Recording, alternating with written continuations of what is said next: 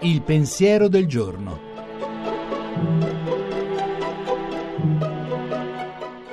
In studio Gianni Valente, redattore dell'agenzia Fides. Oggi Papa Francesco inizia il suo viaggio in Polonia. Ci va per incontrare i ragazzi e le ragazze arrivati da tutto il mondo per la giornata mondiale della gioventù, ma ci va anche per visitare Auschwitz e Birkenau, i luoghi dove il mistero del male è divenuto abominio pianificato scientificamente. Le prossime giornate del Papa sembrano quindi segnate da un contrasto stridente. Da una parte l'allegria dei giovani che stanno insieme per condividere un momento di vita lieta tra canti e risate, preghiere e sacchi a pelo. Dall'altra l'orrore dei luoghi dove è stato consumato l'olocausto.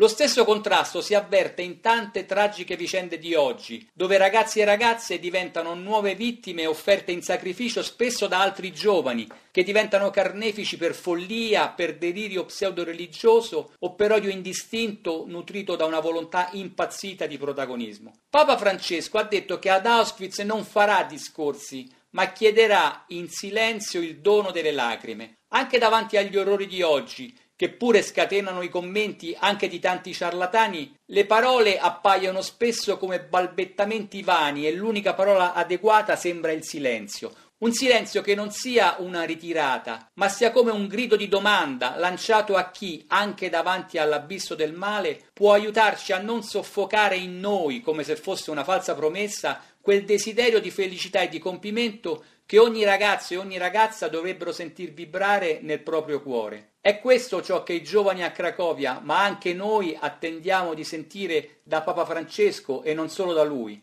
Parole scolpite nel silenzio che, come diceva Italo Calvino, ci aiutino a riconoscere chi e che cosa in mezzo all'inferno inferno non è e farlo durare e dargli spazio.